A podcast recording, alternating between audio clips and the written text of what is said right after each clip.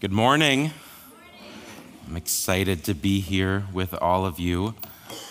I've gotten to know some of you. I certainly don't know a lot of you. Unless you're on the soccer team, my role ends up being a little bit more hidden here on campus, but I'm sure you've seen me around or in the coffee bean or something like that. But yes, my name's Erik. You don't have to call me Mr. Rasmussen like, like Joel did. You can call me Erik. Please call me Erik. Um, and I'm excited to be here with you all. I always love the opportunity to sit up front when other people are singing. Nobody has to hear me, and I get to hear all of you, and it's just wonderful. I, I love the songs that Brian and the team picked out this morning, and uh, just I just enjoy sitting there and listening uh, to your wonderful voices. And I, I also want to thank you all for being here at Emmaus. I graduated from Emmaus six, seven years, something like that, 2018, and uh, Emmaus is not Emmaus without the students. And I have just, me and, and, Matt Tomlinson, I'm sure you know him, admissions counselor, we've been talking a lot so far this semester, just how encouraged we are with the group of students that we have on campus. Like, you guys are awesome. You guys love the Lord. You guys are excited to learn scripture, to grow in your relationships with each other. So that's really exciting. And I just wanted to take this opportunity to say thank you for being here. It's, it's great that you're here. We love that you're here.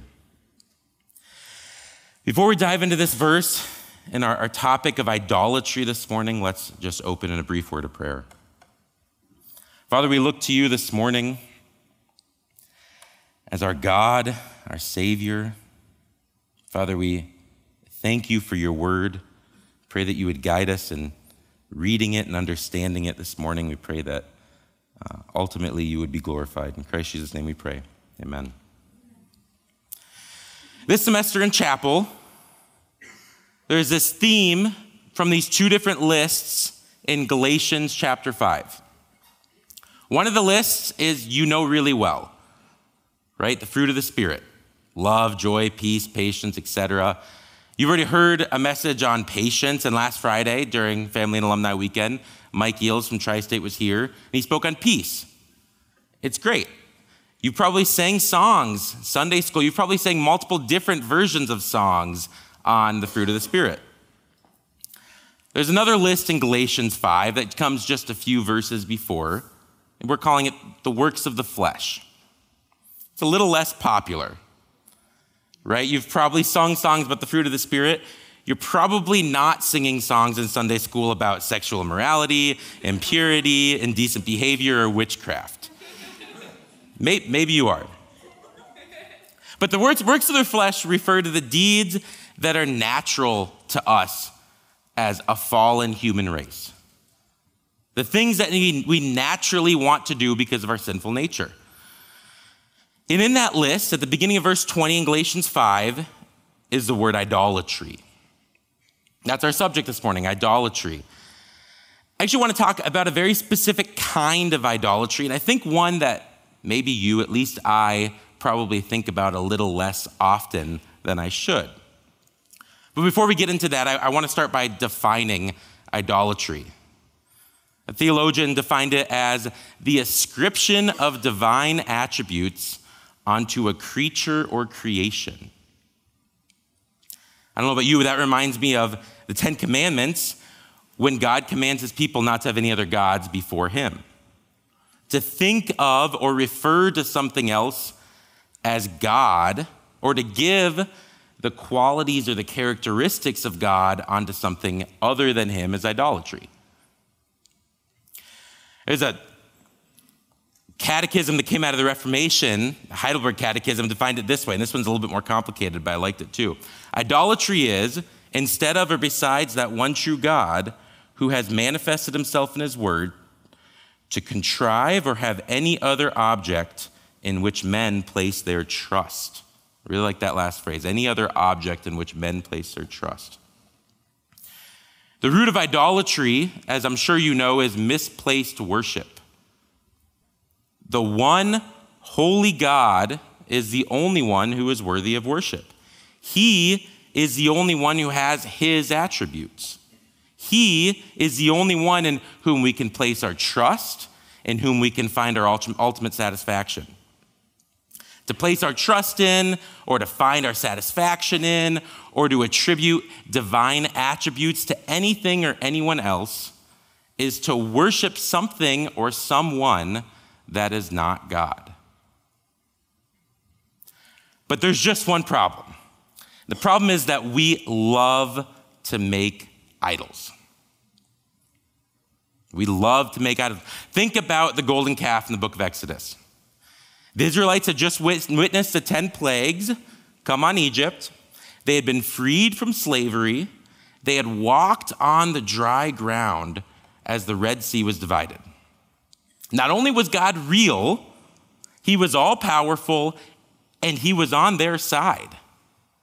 Right? They had all the reasons in the world to worship God. Yet the moment they have just a little bit of downtime, they create idols of their own to worship. John Calvin famously said that man's nature is a perpetual factory of idols. We are creatures who were made to worship. We were created by God in the image of God to worship God. Yet, because of our sin nature, our default is actually to worship the created rather than the creator. With all this in mind, let's look again at Matthew 16 24. Then Jesus said to his disciples, If anyone wishes to come after me, let him deny himself and take up his cross and follow me.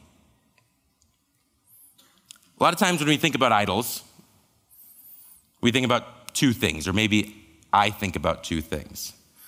First, we think of statues or images found in the Old Testament, like the golden calf that we just talked about. Maybe you think of right Nebuchadnezzar building the statue of himself, commanding people to worship it, to bow down to it.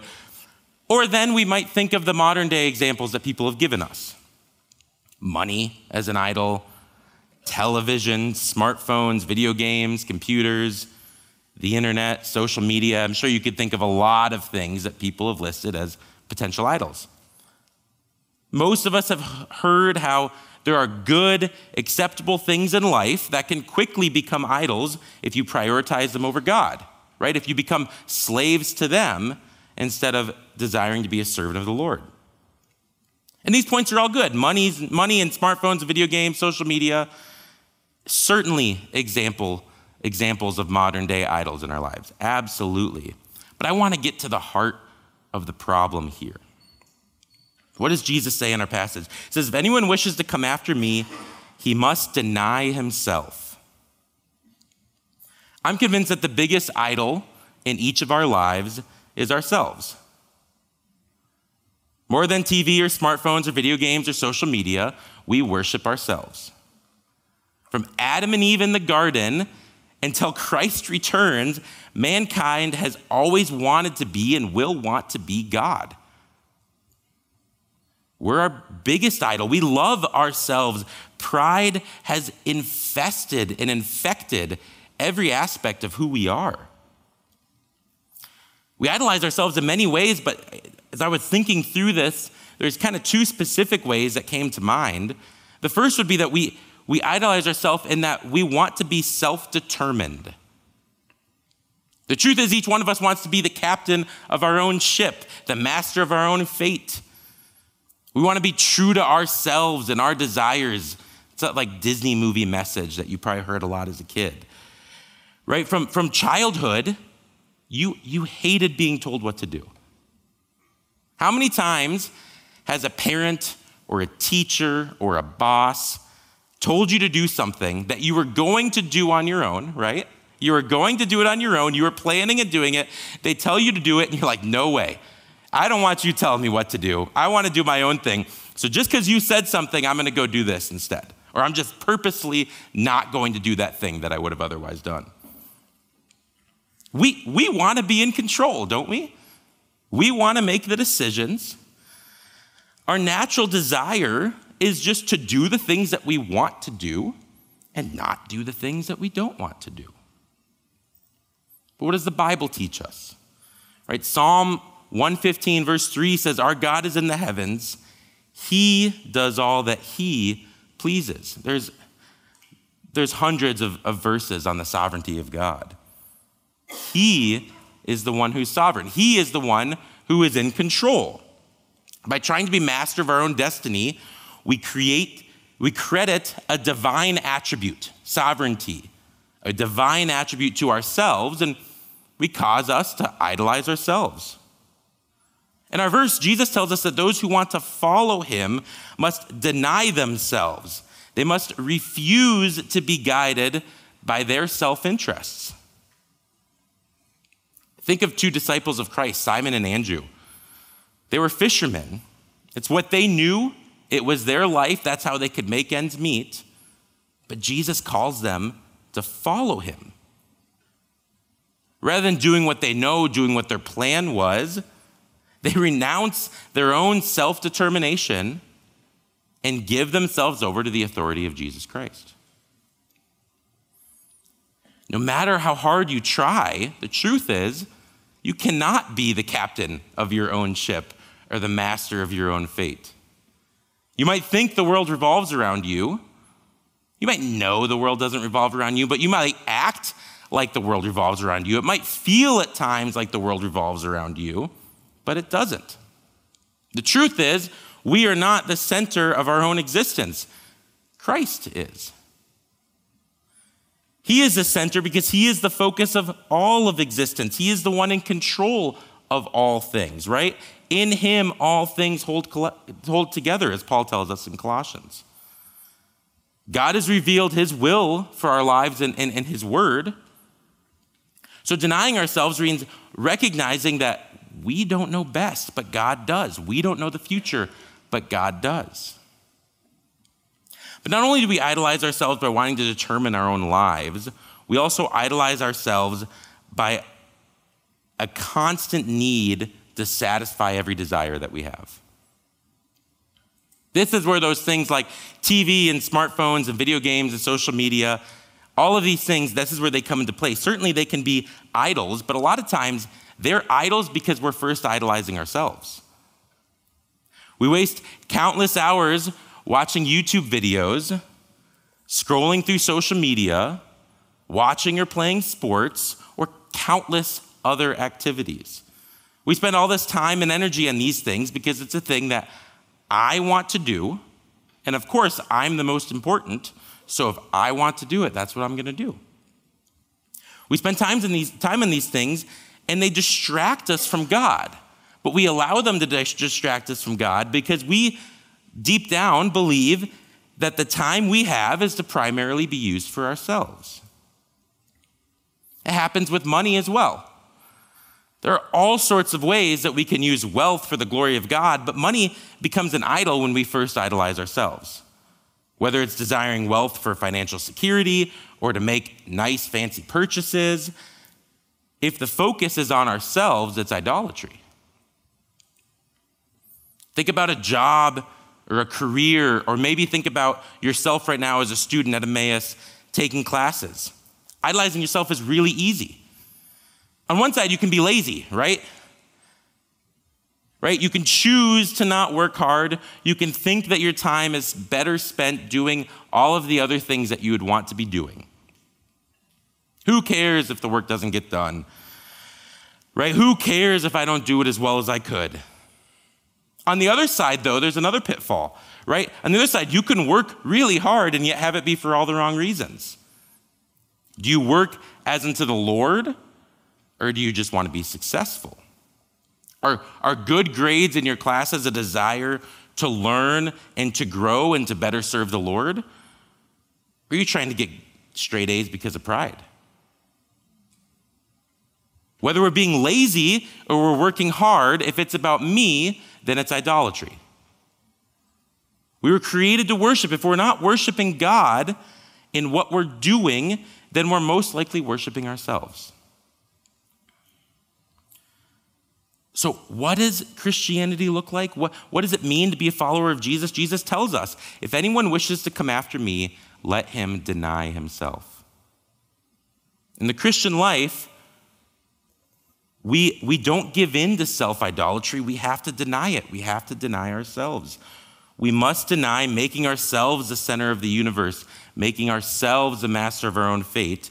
We have to reject acting as if our time or our money or our gifts or our strengths are to be used for ourselves, we have to deny the idea that the ultimate goal of life is self gratification.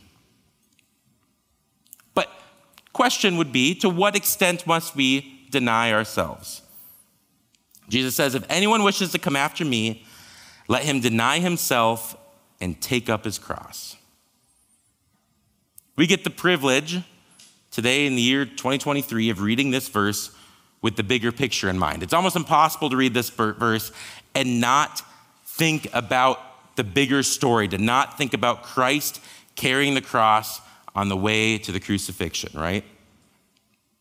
To what extent must we deny ourselves? To the point of death. As Christians, we are called to die to self. You must deny yourself to the point that the old self dies. The carnal self, the worldly self, the idolatrous self must die. Colossians 3 3 through 5 says, For you have died, and your life is hidden with Christ in God. When Christ, who is our life, is revealed, then you also will be revealed with him in glory. Therefore, consider the members of your earthly body as dead to immorality, impurity, passion, evil desire, and greed, which is idolatry. Jesus tells Nicodemus in John 3 that he must be born again. In 2 Corinthians 5, Paul describes a person that is in Christ as a new creation or a new creature. To follow Jesus is to deny yourself and recognize that you are a new person. Life is not about you anymore. You've been regenerated. The Holy Spirit has come and given you a life that's not about yourself but a life that's about Christ instead. Taking up your cross is not easy, though. There's a reason Jesus uses this metaphor. There's a reason Paul describes it as death, right? It's hard, it hurts, and it has to happen every day. Remember, we're a bunch of idol factories. Every morning when you wake up, your default is to worship yourself. In every decision you make throughout the day, your default is to worship yourself, to idolize yourself. Putting your old self to death hurts. I'm sure you've experienced it. You don't want to do it because of our sin. We don't want to completely surrender to God. Sure, Jesus, I'll do this thing for you, but these other things are going to be for me, right? You can have parts of my life. I'll serve you in some areas of my life, but I want to keep these other parts for myself. But to what extreme does Christ call us to deny ourselves? To what extreme must we abandon the idolatry of the self? To the point of death. To the death of the old self, totally surrendered to God. We can spend a lot of time recognizing idols in our lives, thinking through all these things that are idols, and actually not have it do any good. Say you're addicted to a certain social media app. And you make it so your phone, right? iPhones are pretty, pretty cool these days. You can make it so your phone only allows you five minutes a day. Maybe it's Instagram, right? Five minutes a day on Instagram, that's it. It cuts you off. You can't do anymore. But then what happens? Right? Maybe you bypass it, but maybe you have a little bit more self control than to bypass and go into the settings and change it. You've got a little bit more self control what happens most time you fall in, right into a different addiction, right? It was Instagram before, now it's YouTube. I don't know, right? You've just moved on to another app or another activity, and it, you just continue to be distracted by God. Remember, we're a perpetual factory of idols. We love to make idols. If we lose one, we are more than capable of replacing it with another. So, this is why this, the, the conclusion of this verse is so important. If anyone wishes to come after me, let him deny himself and take up his cross and follow me. If all we do is try to get rid of certain idols, we'll just find ourselves with newer, shinier, prettier idols. But Jesus tells us not just to deny ourselves, but to take up our cross and to follow him. He the Lord Jesus Christ is the object of our faith. He is the solution. Self denial isn't worth it if Christ isn't the purpose. Dying to self sounds miserable unless we're promised that when we die to self, our lives become hidden in Christ. If we don't have Jesus to worship, who cares if we worship ourselves? Think of Christ's victory over sin and death on the cross. Think of the substitutionary death that he paid so that his people would be reconciled to him. Quote Joel Beeke here, he said, The highest purpose of God's redemptive act is to distinguish himself from all false gods and idols so that he alone is glorified as God. When we properly consider Christ as God and Savior, worshiping ourselves kind of seems like a joke, doesn't it? He came to earth, He died, He rose again, so that you and I, who are evil, self idolizing, God hating creatures by nature, so that we could have a relationship with Him. The solution to idolatry is not just to recognize the idols and try to find a way to get rid of them. It's to keep, the solution to idolatry is to keep a constant focus on the one who is the author and the perfecter of our faith. Christian life is not about you. It's really easy to do all the Christian things, but continue to worship ourselves. If our only purpose in desiring salvation is to escape hell, we've missed the point. The Bible is just a self help book that teaches us how to live, then we've missed the point.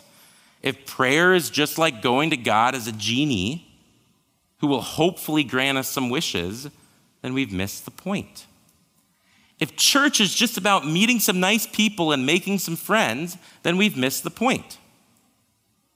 The purpose of the Christian life is to worship our Lord and Savior, Jesus Christ. Think about Paul in Philippians 1, right? To live is Christ, to die is gain. And, and Paul, why is it is death gain? Because he goes on to explain, because he gets to be with Christ. He teaches us that the meaning of all of existence, whether life or death, is simply Christ. He saved us from our sin. How could we not worship him? We should rejoice in our salvation, not just because it saves us from God's wrath, but because it puts us into a new category of being in Christ. Through our salvation, we obtain Christ. We should love reading scripture because these are the words of our God and Savior. Rather than just giving some advice on how to live, every word of the Bible should be precious to us. we go to God in prayer, we should be overjoyed that a holy God allows people like us, who were once totally dead in our sin, to approach him through Christ. And when we gather with other believers as a local church, we should love to worship him through the Lord's Supper, through psalms and hymns and spiritual songs, through the public reading of scripture, through the preaching of his word.